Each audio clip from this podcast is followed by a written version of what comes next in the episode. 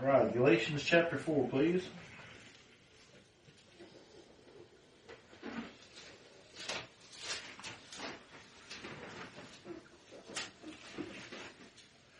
I'm going to be looking today at uh, verses 20 and moving forward.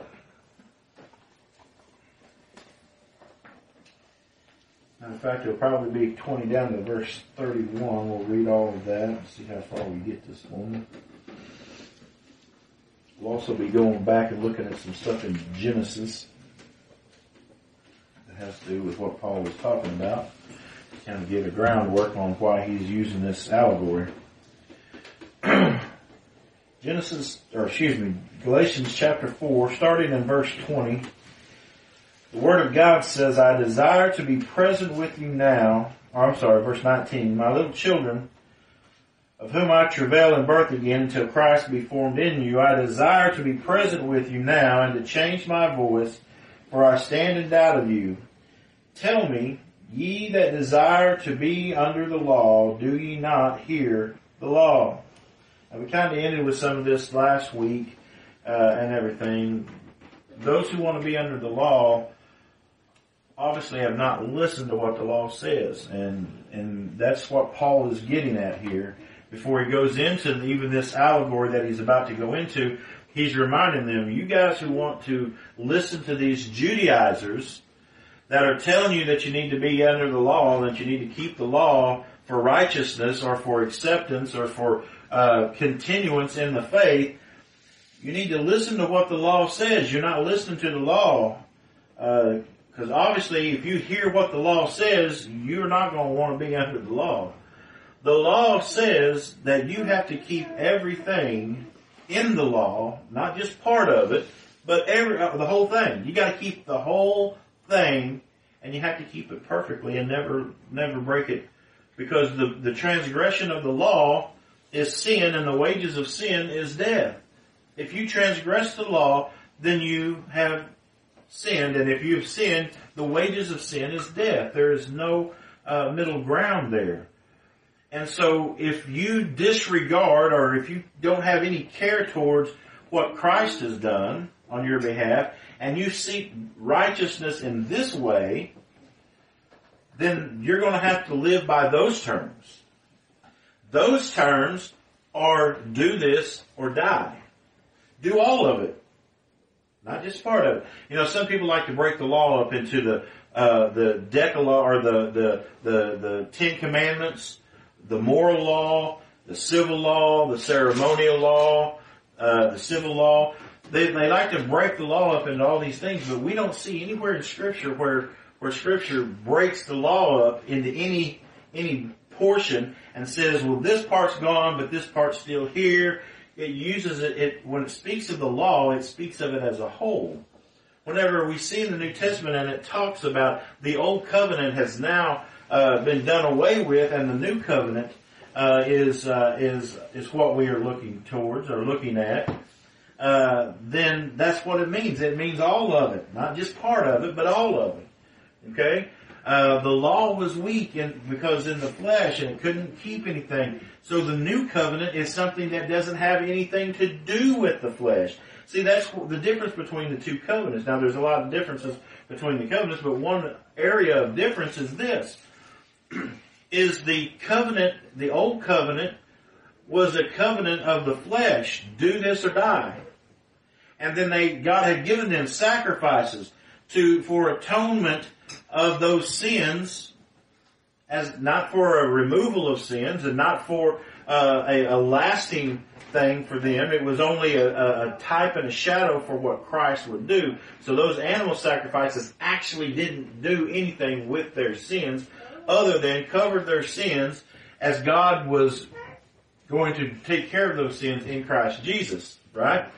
But that whole system of law was do this or die. And those people had to follow that law, and if they didn't follow that law, then they sinned, and if they sinned, then they had to make and follow the exact way God told them to make sacrifices, to bring offerings and sacrifices.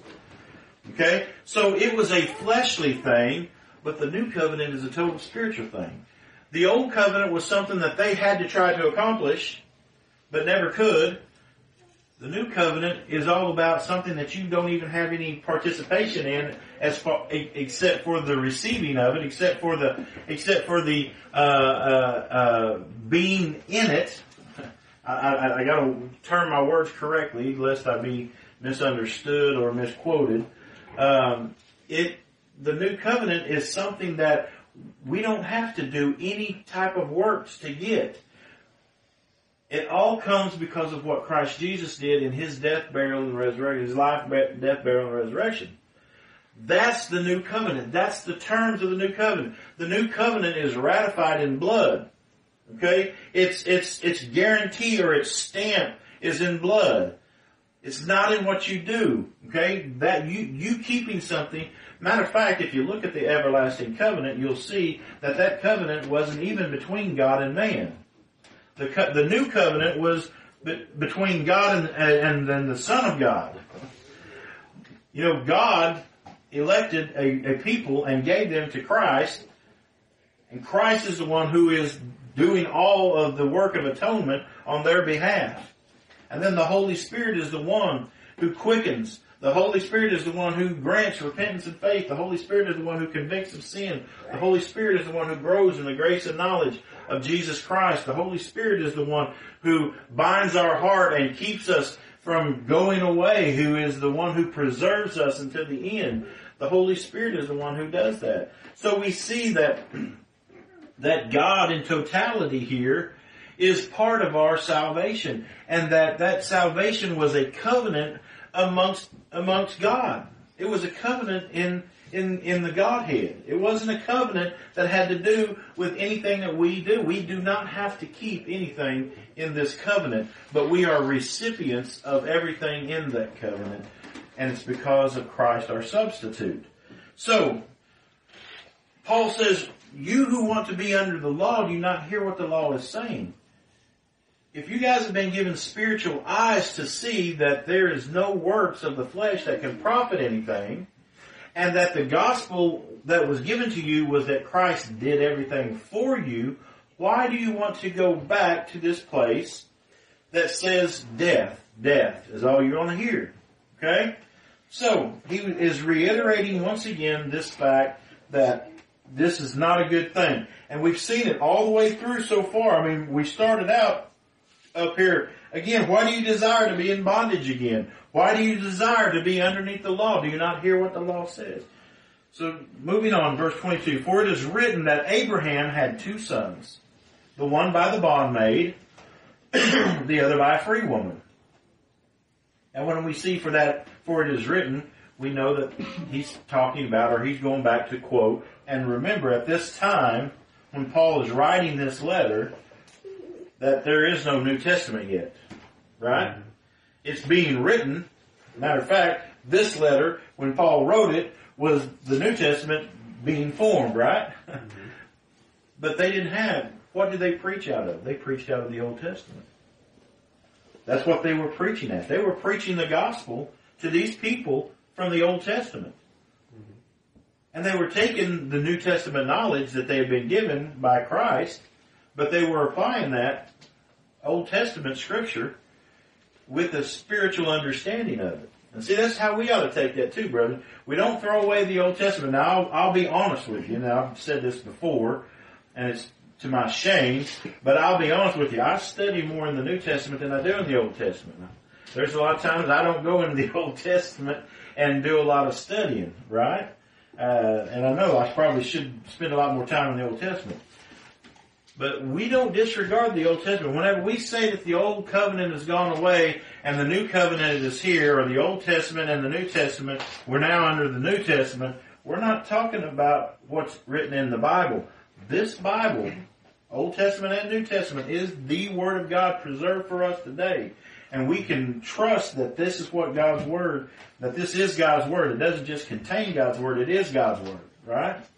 And so the Old Testament is just as much God's Word as the New Testament is, and it's profitable. The Bible says all Scripture is given by inspiration of God, and it's profitable, even the Old Testament. Sometimes I wonder, how are all those back in Numbers, whenever you start reading all those lineages and everything, sometimes you kind of wonder, why is there two chapters of just names? Okay?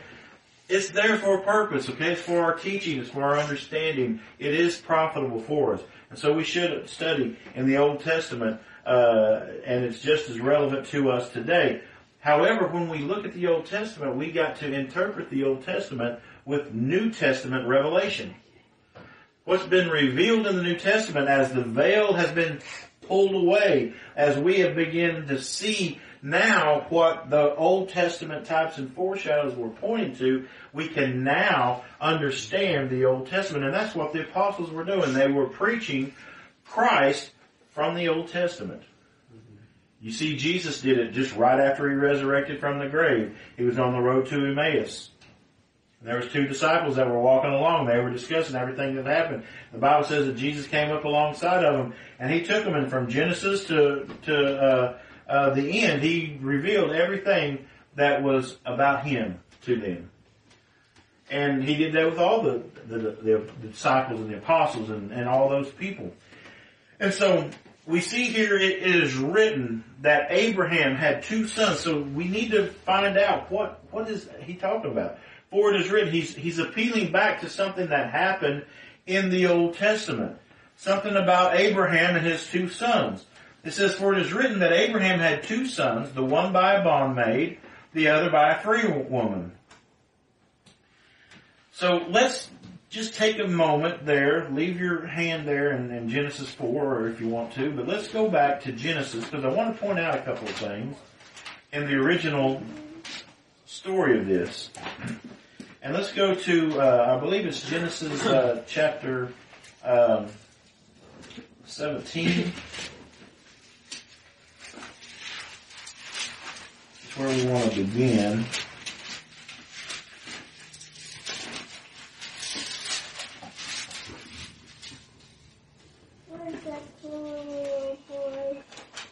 I'm sorry, Genesis chapter 16. I'm going to try to read through this quickly because there's a few points that I'd like to make in this as we move forward. It says, Now Sarai, Abram's wife, bare him, that's uh, chapter 16 verse 1. Now Sarai, Abram's wife, bare him no children, and she had a handmaiden, an Egyptian, whose name was Hagar. And Sarai said unto Abram, Behold now the Lord hath restrained me from bearing. I pray thee, go unto my maid. It may be that I may obtain children by her. And Abram hearkened to the voice of Sarai, and, and Sarai, Abram's wife, took Hagar, her maid, the Egyptian, after Abram had dwelt ten years in the land of Canaan, and gave her to her husband, Abram, to be his wife. And he went in unto Hagar, and she conceived. And when she saw that she had conceived, her mistress was despised in her eyes. Now, what, what's that saying there? Well, he sent Hagar in to take the place of Sarah. Okay? So Sarah said, listen, the promise that God made about us having a child, it's not coming along. I'm not able to perform that. Uh, obviously I'm too old to do that. Maybe God wants you to have a child and you can do that through, through my handmaiden through, through my bondmaiden. Okay?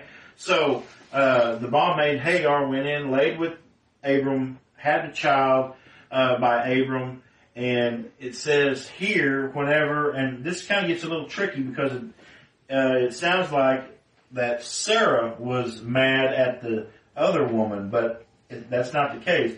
So then he went in unto Hagar and she conceived, and when she saw that she had conceived, her mistress was despised in her eyes. See, Hagar became the wife, and now Sarai was the mistress.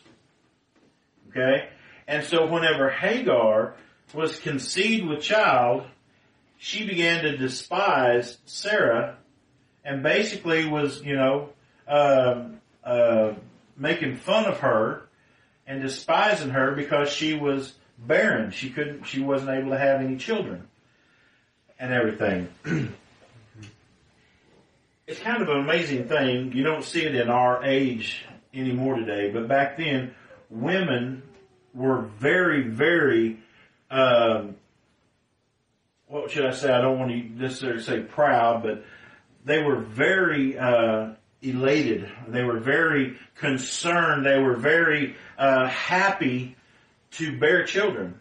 That was their gift to the family. That was to bear their husband a child and especially a son to carry on their name was something that was prized by women. Now we know, of course, the Bible teaches all through it that children are a blessing of God, right? The Bible even says having many children is a blessing of God. The, the man whose quiver is full is a blessing from God. Those are things that are blessed of God, okay? So we don't despise those things. We don't look down on those things. And during this time and even in days of old, even in our country, you know, women was excited to be mothers who, who desired to have children and to bear children uh, for their family. And they didn't have a problem with that. Nowadays, women completely despise the role of motherhood. They despise the role of being a wife. They despise those things. And they, it's completely taken God's uh, uh, roles for the family and they wanted to turn it upside down now and now the uh, the roles have been switched to the place where now they're even, you know, they're even trying to get men to have babies and now they've got emojis on our stupid phone of men that are pregnant and all this kind of stuff. They've taken the natural order that God has created and have turned it upside down. And so here we see that this woman, Hagar, despised Sarah because Sarah was barren. And for a woman to be barren, that was an embarrassment for her. That was something that really was an emotional problem for them because that was what they that's what they desired. That's what they they knew. That's what their part in the marriage was. Their part is to take care of the home and to raise children and to and to be part of the be fruitful multiply. Matter of fact, as I was reading some stuff on this, this morning I began to think of a few things going back into uh, Adam and Eve. If you remember, whenever Adam or whenever God gave Eve to Adam, it was after God had made all the animals and everything, and they began to be fruitful and began to multiply. And then it said, but Adam had nobody to help him, nobody to help him multiply. And I'm going to study that out a little bit more to see if there's any kind of connection with any of this stuff. But God gave Eve to Adam for the purpose of replenishing the earth, be fruitful and multiply. And see, they want to turn this whole order over. And so the women back then knew this is my part in my in this family that God has ordained. My part in this is to do that very thing. And so Sarah, uh, because she was barren, uh, was you know obviously uh, upset about these things. But whenever Hagar conceived, it says, when she saw that she had conceived, her mistress was despised in her eyes. And Sarah said unto Abram, My wrong be upon thee. I have given my mind into thy, uh, my maid uh, into thy bosom. And when he saw that uh, she had conceived, I was despised in her eyes. The Lord judge between me and thee. So uh, Sarah, whenever she began to see this, she now became became upset and she went to Abram and said, you know, hey, I did this, I made a mistake doing it, and now you need to judge. Do you want her or me? So now it's laid on Abram, Abram's lap on something that Sarah did, right? Now Abram was complicit in all this. He went through with it all, but Sarah's getting a little upset now. Look at verse 6. But Abram said unto Sarai, Behold, thy maid is, thy, is at, at thy, in thy hand. Do to her as it pleaseth thee. And when Sarai dealt hardly with her, she fled from her face. And the angel of the Lord found her by a fountain of water in the wilderness, by the fountain in the way of to Shur. And she said, Hagar, Sarah's maid, whence camest thou? And whither wilt thou go? And she said, I flee from the face of my mistress Sarai. And the angel of the Lord said unto her, Return to thy mistress and submit thyself unto her hands. And the angel of the Lord said unto her, I will multiply thy seed exceedingly, and it shall not be numbered for multitude. And the angel of the Lord said unto her, Behold, thou art with child, and shalt bear a son, and shalt call his name Ishmael, because the Lord hath heard thy affliction. And he will be a wild man, his hand will be against every man, and every man's hand against him, and he shall dwell in the presence of all of his brethren. Now, the lineage of Ishmael, that's what we know today as the modern Arab nations. Um, all those Arab nations that's over in the Middle East, uh, those are of the lineage of Ishmael. That's where the, that uh, line of people came from is from Ishmael. And actually, even as of today, uh, it's still as God has done it. I mean, you look and, and see they don't get along with anybody over there. They're all the time in upheaval. They're all the time at war with other people, their neighbors, uh, everybody that's around them. Uh, and they and they live in a wild way. I mean, even though they have modern advancements over in their areas, I mean, they still live in such a way that's not as advanced as other places and, and things. And you can see that God's um, destiny for that group of people, and this is just this isn't a racial thing. I don't mean this to be a racial thing. This is just truth of the scriptures that God has made people the way that He desires for them to be made. He's the potter and we're the clay, and He has uh, He has explained or He has proclaimed that this is going to be the lot of these people, and it has been uh, even to this day. Matter of fact, I was reading through uh, a couple of things this week. Uh, uh, I was reading John Gill and uh, John Gill was speaking on this, and he even mentioned the same thing that in his day, back in the 1800s, that he said that the Arabs was all was at war with everybody around them, and was all the time, you know, trying to attack or to steal. If somebody came into their areas, that they were plundering them. I mean, it was just an upheaval.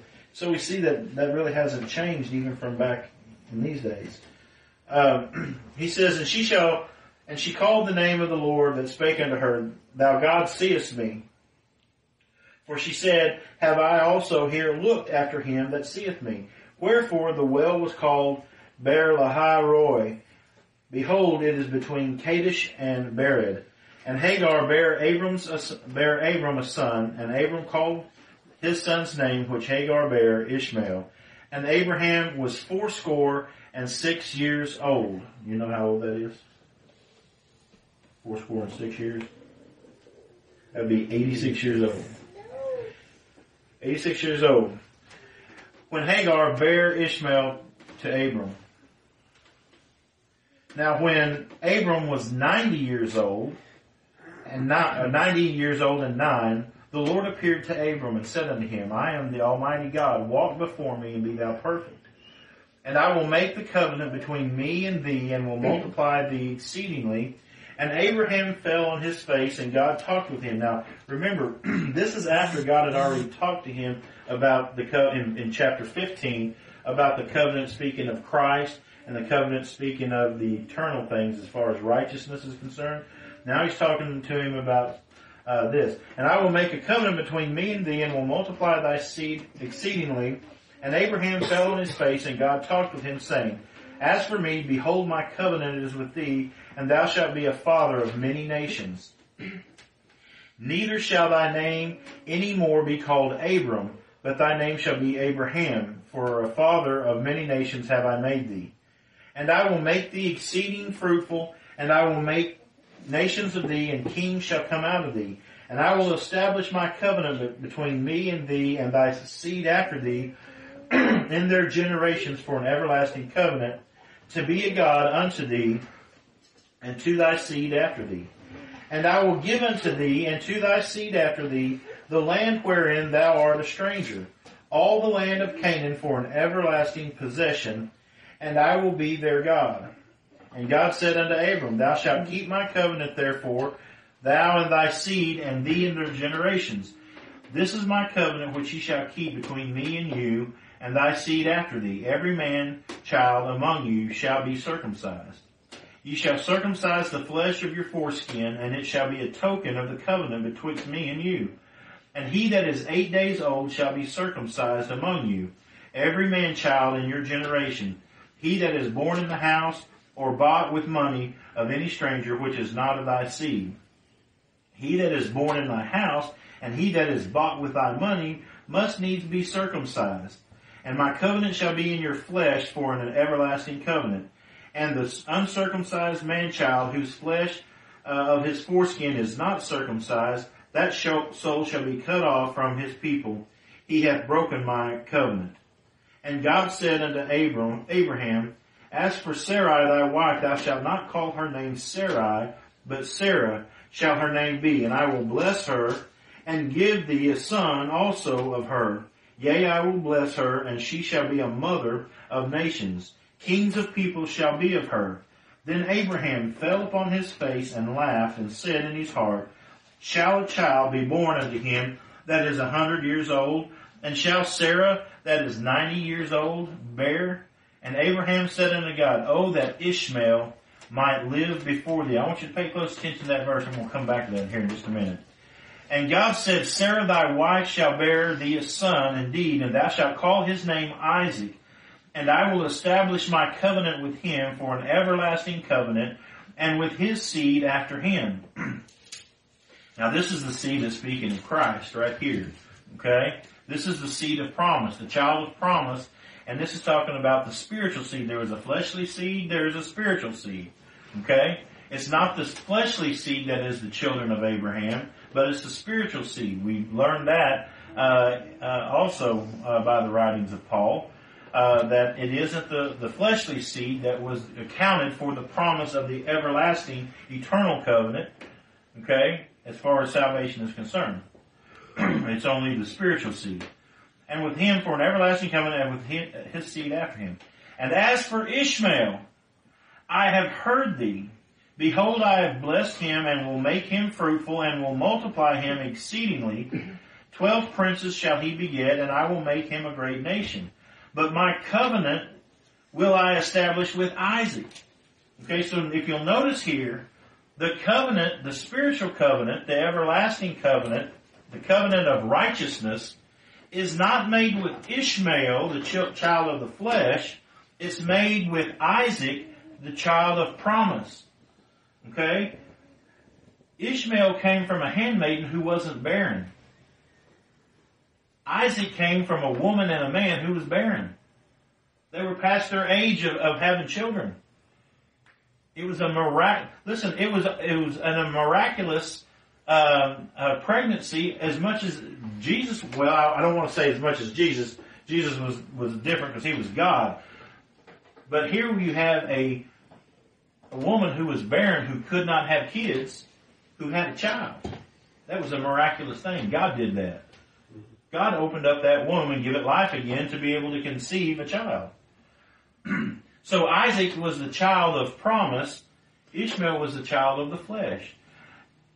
Isaac was the child that was to come as they looked in faith to that. Ishmael was the product of their own handwork workings. Ishmael was a symbol of works. Isaac was a symbol of faith. Isaac is a symbol of uh, trusting in the promise of God, where Ishmael is trying to accomplish God's work by your own hands. You see that? Now, look at verse 18. I told you to pay close attention to that. And Abraham said unto God, Oh, that Ishmael might live before thee. Brethren, I posted this on Facebook this morning. You can go back and read it. It's in the church site and on my, my thing. But I posted a little thing about this this morning as I was contemplating this verse. that in our flesh, as children of Adam, that is always our cry. Oh, that Ishmael might live. I want to do the works of God. That's what they asked Jesus. What must we do to do the works of God? The flesh always wants to be religious and is zealous to do something to earn its own righteousness. The flesh is always wanting to produce a righteousness of its own before God, whether to get saved or to stay saved or to stay in fellowship with God. The flesh wants to be able to do works for righteousness and the desire of the flesh is that it might be something before God, but God has already destined the flesh to die. He has destined the flesh to not gain anything. The flesh is just flesh and it cannot profit or gain anything. The Bible says that the flesh cannot please God. The Bible says that flesh and blood cannot inherit the kingdom of God. So nothing that we do in the flesh can please God, can gain salvation, can keep salvation, can be anything pleasing before a holy and righteous God, because the flesh is a byproduct, or the, the works are byproducts of the flesh. The flesh wants to do its own works to gain salvation, and God has already determined that Ishmael is not going to be anything but a wild man. You see that in, in whenever he talked about Ishmael? In verse, back in verse 12, in chapter 16, and he will be a wild man. Ishmael is a wild man. And that's all he can be. The flesh is just that. It's flesh. It was made out of dust, and to dust it's going to return. It's not going to enter the kingdom of heaven. God has another body that is suited for the perfection, which is the life and the everlasting life, the everlasting life, the Spirit of Christ that's in us, that life, has a body fit for that, waiting for us, that we will receive at the resurrection. But brethren, don't, don't believe anything that the flesh can do anything. But here, just like Abraham, oh, that is, that Ishmael might live before thee. There is that desire that for our flesh to produce something for God. And that's where we come into the spiritual warfare. That's where we see the flesh lust against the spirit, the spirit lust against the flesh.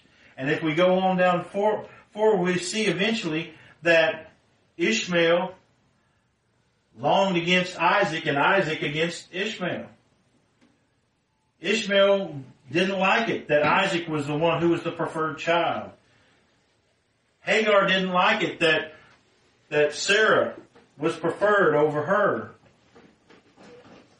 So let's, let's move forward, verse 20. For as, as for Ishmael, I have heard thee, behold, I have blessed him. But look at verse 21. But my covenant will I establish with Isaac, which Sarah shall bear unto thee at the set time in the next year. And he left off talking with him, and God went up from Abram. And Abram took Ishmael his son, and all that were born in his house, and all that were bought with his money, every male, uh, uh, every male among the men of Abram's house, and circumcised the flesh of their foreskins in the self same day as God had said unto him. Now let's um, uh, cross over to chapter uh, chapter twenty one.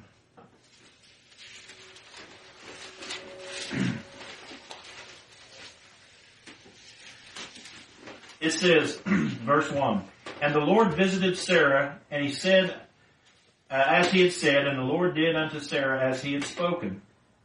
So you see here she conceived because of the Lord, okay?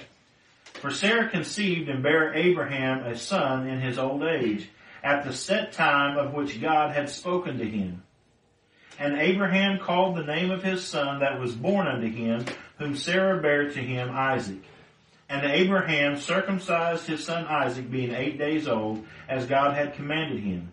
And Abraham was a hundred years old when his son Isaac was born unto him. And Sarah said, God hath made me to laugh, so that all that hear will laugh with me. And she said, Who would have said unto Abraham that Sarah would have given children suck? For I have borne him a son in his old age. And the child grew and was weaned, and Abraham made a great feast uh, the same day that Isaac was weaned. And Sarah saw the son of Hagar the Egyptian, which she had borne unto Abraham, mocking. Okay, so here we see that um, Isaac was mocking the fact that Abraham was making a to-do out of uh, out of uh, Isaac and not him. Wherefore she said unto Abraham, Cast out this bondwoman and her son, for the son of this bondwoman shall not be heir with my son, even with Isaac. And the thing was very grievous in Abraham's sight because of his son. And God said unto Abraham, Let it not be grievous in thy sight because of the lad, and because of thy bondwoman, and in all that Sarah hath said unto thee, hearken unto her voice, for in Isaac shall thy seed be called. And also of the son of the bondwoman will I make a nation because he is thy seed. And Abraham rose up early in the morning and took bread and a bottle of water and gave it to Hagar, put it in on her shoulder and the child and sent her away and she departed and wandered in the wilderness of Beersheba. So here, here God called for the, for the son of the bondwoman to be cast out. Okay? So that's the story that Paul is using here. Now let's go back, and I know there's been a lot of reading, but let's go back to Galatians chapter 4.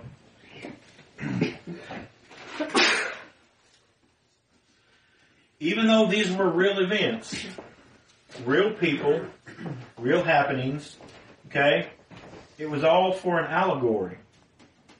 Now, right there, just a side note, that tells you God so controls the lives of people that He even uses their everyday lives and how He orchestrates by His providence, by His sovereign control over everything, so that even their very lives, hundreds of years later, thousands of years later, become an allegory of something that He has to teach spiritually to us.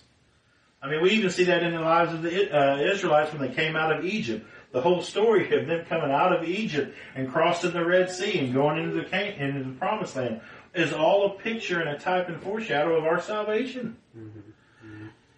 But they really happen. Listen, if people don't think that God is controlling everything and is determined everything, it's crazy. There's no way by chance these things happen. And if everybody has free choice, then how in the world did everybody's free choices happen to so line up to accomplish God's purposes. It can. It's because God controls all things. The end from the beginning. He has already predestinated everything to its accomplished end. So back in Galatians chapter 4, let's continue on in where we left off. It says, For it is written that Abraham had two sons, the one by a bondmaid and the other by a free woman. But he who was of the bondwoman was born after the flesh. But he of the free woman was by promise. That's what I was mentioning a while ago. Okay? Uh, Ishmael was born by the hands of, of, Abraham and Sarah and the bondwoman uh, trying to provide, you know, this work of God on their own. Isaac was a child of promise. It didn't come by Abraham and Isaac, or uh, Abraham and Sarah naturally being able to accomplish the conceiving and the birthing. They couldn't do it. But yet the promise was made that that child, that seed would come. And that seed would be given to them and that they would bear forth fruit. But they were called on to trust Christ. To trust that this is the truth, that this is the promise, that this is going to happen. Right? And just like Abraham, we too want to try to do things in our flesh. We want to try to do things in our flesh instead of trusting Christ for all that He's done and the promise that He has made. His promise is that I have given you full righteousness. I have accomplished everything for you. All your obedience to the law, I've accomplished it for you. All the wages of your sin has been dealt with in my death and you have been glorified before God. You've been justified. You've been sanctified. You're going to be glorified whenever this body is put down. We have the promises of Christ and I will give you faith that you might even trust in these things because without giving you that faith, you'll never trust in them. And so he's given us those things. And just like Abraham, we toy back and forth. We, we want to trust God, but yet we want to have Ishmael produce something for God. Okay? Now, look what he says here. But he who was of the bondwoman was after the flesh, and we know that the flesh profits nothing. Which things are an allegory, for these are the two covenants, the one from the Mount Sinai, which gendereth to bondage, which is Agar, or Hagar. For this Agar is Mount Sinai in Arabia, and answereth to Jerusalem, which now is, and is in bondage with her children. So he's saying, look, that happening back in Genesis, that was an allegory. Even though it was real, that was a picture for us today, a spiritual picture. That that bondwoman is the picture of Mount Sinai and the works of the law and all that has to do with that, and it is a picture or or gendereth to bondage. That's why Paul said back in in Galatians uh, four nine, why do you desire to be in bondage again? If you go back under the law, you're going back under Mount Sinai. You're going back under Hagar. You're wanting to go from being Isaac to Ishmael. And Ishmael was not the child of promise. Ishmael was not the child of the covenant. Ishmael was, was cast out. It says, but Jerusalem, which is above, that's the new Jerusalem, which is above, is free, which is the mother of us all. For it is written, Rejoice thou barren that bearest not. Break forth and cry thou that travailest not. For the desolate hath more children than she which hath an husband. Now we, brethren, as Isaac was, are the children of promise. See, we have been born, we have been, we have been brought forth as a generation of spiritual people, not fleshly people. We have been brought forth as a spiritual seed, not the fleshly seed or the natural seed. We've been brought forth to, to, to not look to Sinai, but to look to the New Jerusalem, to look to Sarah, not, not to, not to Hagar.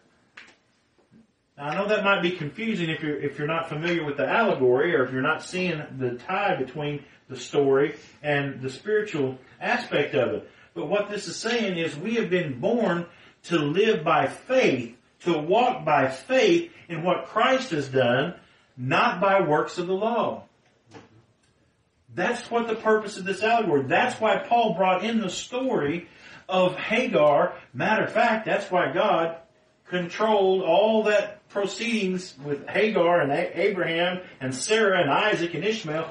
All that happened so that it would be a perfect picture of the child of grace today. We are to live in faith of the promise, not in the works of our hands. now as we brethren, as Isaac was, are the children of promise. But as then he that was born after the flesh persecuted him that was born after the spirit. Even so it is now. And listen, I can tell you right now, those who are under the law and desire to be under the law and want to put you under the law, they hate it when we preach like this. They hate when you preach that we're not under the law. Remember I told you the story of the pastor in Kansas City that was telling everybody not to come to our church because I was an antinomian. Meaning without law, that's what antinomian means. Someone who is without law. That, that we believe that we are not under the law but under grace. And that we don't need to obey the laws in the Old Testament anymore or anything like that. Listen, people get irate about that. They get irate whenever you preach these things. It hasn't changed today. Just like back then. Ishmael hated Isaac. Isaac didn't do anything. Sarah didn't do, do anything. Abraham didn't do anything, but the promise fell there. Just like today, we still have people that do not like the fact that there are some that are chosen and some that are not chosen. I have friends on Facebook that do not believe in sovereign grace and they all the time, they come on, on my posts and things and they want to argue about, you know, salvation. You mean God just chose some and not others? Oh, so God's a respecter of persons when the Bible says He's not a respecter of persons. By the way, that's not a contradiction. God choosing some and not others is not a contradiction of the Bible saying that God is not a respecter of persons. Whenever it says that God is not a respecter of persons, that's talking about that He doesn't respect rich or poor, free or bond, black or white or brown or green or yellow or purple, whatever color you are, whatever nationality you are. It doesn't matter because the Bible says that He has the elect out of every nation, out of every tribe, out of every tongue. Okay? So He's not a respecter of persons in that regard. But He surely is a respecter of persons in the fact that He has elected for Himself a people. That He has the elect uh, that He has chosen. He is uh, a respecter of persons in that regard because only those persons are the ones He has set His love upon. The Bible says that He has loved them with an everlasting love. So, it says, Now we, brethren, as Isaac was, are children of the promise, but as then he that was born after the flesh persecuted him that was born after the Spirit, even so it is now. Nevertheless, what saith the Scripture? See, even though there's this struggle, even though that the flesh continues to want its way, the flesh wants to be religious. It wants to be a good church guy. It wants to be a good um, social person, helping all those that's out there that's needy. It wants to be philanthrop- uh, philanthropic. It wants to give money. It wants to do all these things. It wants to be a preacher. Wants to be a teacher. Wants to be a, a, a hymn singer or whatever you want to be. The flesh wants to do all those religious things. Okay? I, again, I will remind you of the same my grandpa used to always say. The flesh will do anything to get its way, even if it means be religious. And it will. It'll be religious all day long. It wants to be religious. Because through religion, it gets what? The attention, right? It gets the attention. Seen a conversation this, this week, some men in some sovereign grace circles, and uh, they were uh, applauding themselves for the men that they had uh, that they had tutored in the gospel and that they had brought up and how they had caused their conversion and uh, how that they had uh, was doing really well in bringing them up in, in the knowledge of Christ and all of this. and I've seen people make statements on their on, on their Facebook about how many people they've won to the Lord and uh, how much how much their ministry has done and all the stuff that they have accomplished and all these things. And the flesh likes to be patted on the back. It's proud. It likes that. But what does it say here? Look, verse 30. Nevertheless, what saith the scripture? Cast out the bondwoman and her son. For the son of the bondwoman shall not be heir with the son of the free woman. Cast it out. Get it out of your mind. Don't think that you're going to gain a righteousness by law keeping. Don't think you're going to gain righteousness by doing things through works. You're never going to accomplish that. It's cast out. God has casted that out. Is not going to regard it. If you keep it here, it will not be part of the promise. If Ishmael, if Abraham would not have cast out Ishmael and Hagar and let them stay there and live amongst their family and their people all that time, the promise would not have been to them. Whenever it came time for them to start dealing out the families as they came out of Egypt and went into the promised land, and Joshua began to divide out the land among the tribes of Israel, guess what? All of Ishmael's clan would not have got a part of that. They would not have got a part of that. And they certainly was not going to get a part in the kingdom of God because of that. Okay? So, Ishmael, in the eyes of God, has been cast out. Okay? It served a purpose. What was the purpose? It showed Abraham that you cannot accomplish anything, you cannot fulfill the promise of God by the works of your own hands. Abraham and Sarah did not accomplish the work of God by their own hands. The law is given to us to show us the inability that we have to accomplish the righteousness that God requires. The law has been given to us to show us that there is no way that your righteousness is going to exceed and be able to be profitable or be acceptable to God. That's why Jesus told the Pharisees, unless your righteousness exceeds theirs, they think they're keeping the law. They think they're perfect under the law. But they're not because they're, they're breaking the law every day. They break the law every day. He says, unless your righteousness exceeds that of the Pharisees, uh, you're not ever going to gain the kingdom of God. You'll never see the kingdom of God. You need a righteousness outside of yourself that is perfect, and there's only one righteousness that's perfect, brethren, and that's the Lord Jesus Christ. So that's why Paul here is saying, Cast out the bondwoman. Cast out the notion that your righteousness comes by works and law keeping. It says verse 31, So then, brethren, we are not children of the bondwoman, but children of the free. But of the free. We are children of the free. Yes, does this flesh still, is this flesh still with us? Yes. Does Ishmael still attack and hate Isaac? Yes. But Ishmael is not gonna, gonna be part of the promise. It's not gonna be part of the inheritance. The inheritance that was given to Abraham to pass on to his generation, Ishmael is not gonna have any part of that. God had something else designed for Ishmael. God has something designed for the law of God. But that's not going to get you righteousness, and that's not going to get you the inheritance. Only the righteousness of Christ can do that. And so we see the importance of grace, the importance of, um, of faith, and not of works and of law keeping. All right, uh, we'll stop right there and uh, we'll move into chapter 5, Lord willing, next week. Does anybody have any comments or questions? Anything that you'd like cleared up maybe? I know sometimes I get a little confusing, sometimes bouncing back and forth.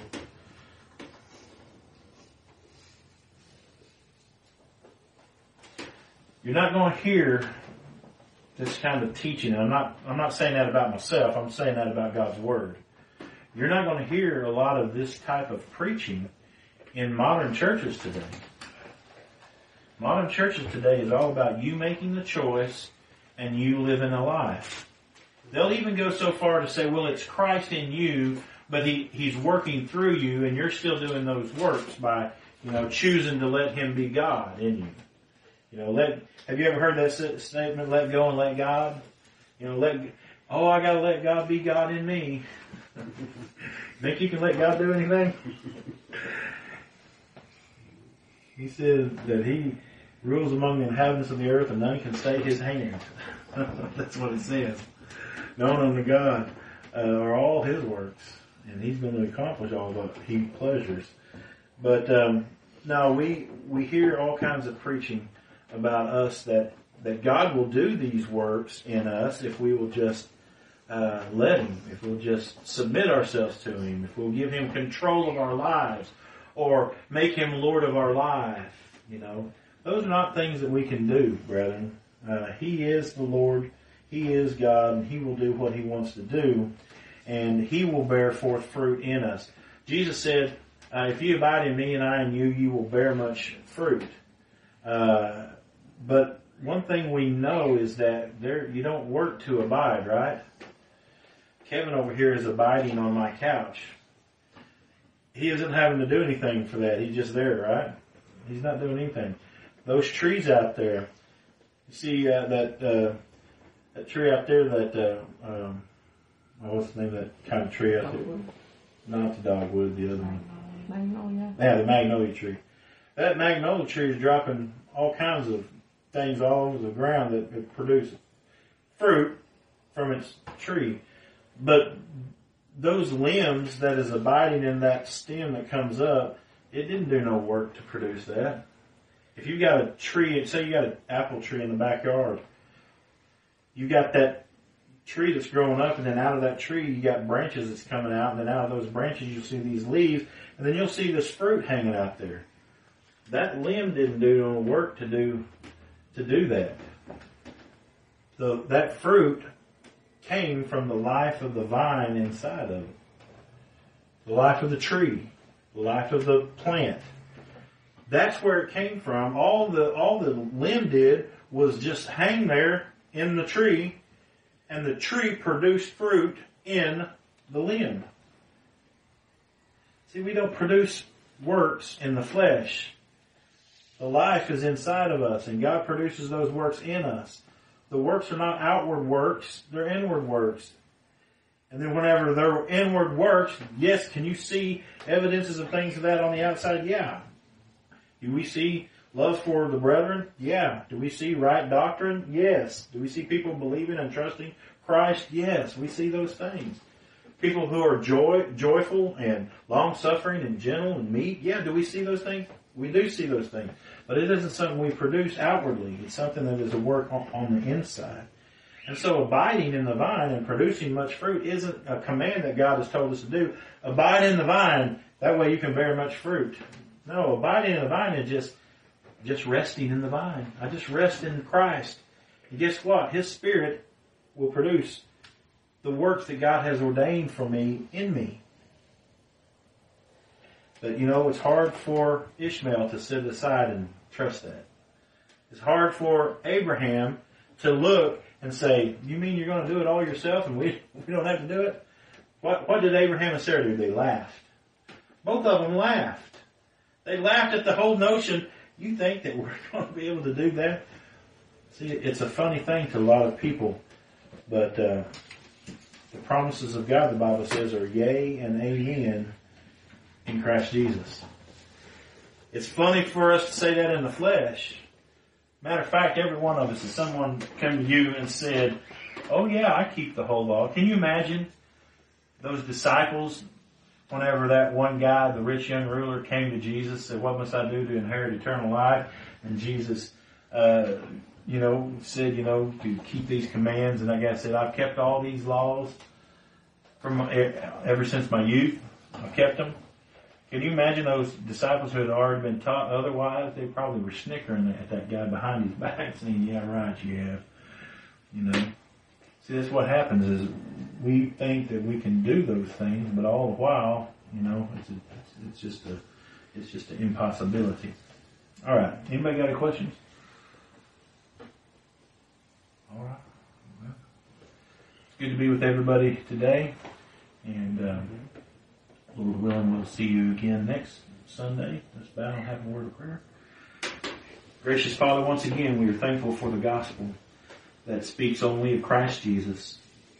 Father, I know that in our flesh, those are things that are hard to uh, understand and hard to look at, and we need the Spirit to give us clarity and understanding of those things and to teach us, teach us those things, reveal them unto us. And so, Father, I pray that those things that are spoken of today, that that uh, they have found place in the hearts and the minds of these brethren that are here today, and that they might rejoice in that, Lord. We rejoice in your gospel. We, we rejoice in the fact that we, uh, in this broken down and and and uh, enabled flesh, uh, don't have to keep a righteousness of our own to be saved, but that you have given it to us as a free gift. And so, Father, we say thank you for that today. We thank you for all that you've done for us through the Lord Jesus Christ. Father, we just pray that uh, you might allow us to rejoice in that every day and that you might keep our minds fixed upon what Christ has done. Whenever we preach the gospel, may we be found to be giving uh, the declaration of a finished salvation and not an invitation or a command for somebody to try to do something in their own own works. And so, Father, Lord, we lift it up to you today. We ask that you bless today's worship. I thank you for these brethren that you have here today. I pray that you'll be with them this week as they go home and to their workplaces this week, to wherever they're at. Lord, I pray that you might give them opportunity to testify of the gospel of Jesus Christ. And again, Father, I pray that if there's any here this morning that is not converted of Christ, I pray, Lord, that you would draw them to yourselves, that you would give them understanding of their salvation. Father, that they would show forth that uh, faith in Christ Jesus by submitting themselves to baptism, Lord, and becoming part of the church. And, and Lord, we just look forward to every time that you bring another one of your sheep into the fold of Christ. And and, uh, and Lord, we just pray for Joplin. We ask, Lord, that you would uh, gather all your people around this area that desire to hear the truth and to be part of the fellowship and the worship of God uh, through the preaching of the gospel. Lord, we just pray that you would gather them together.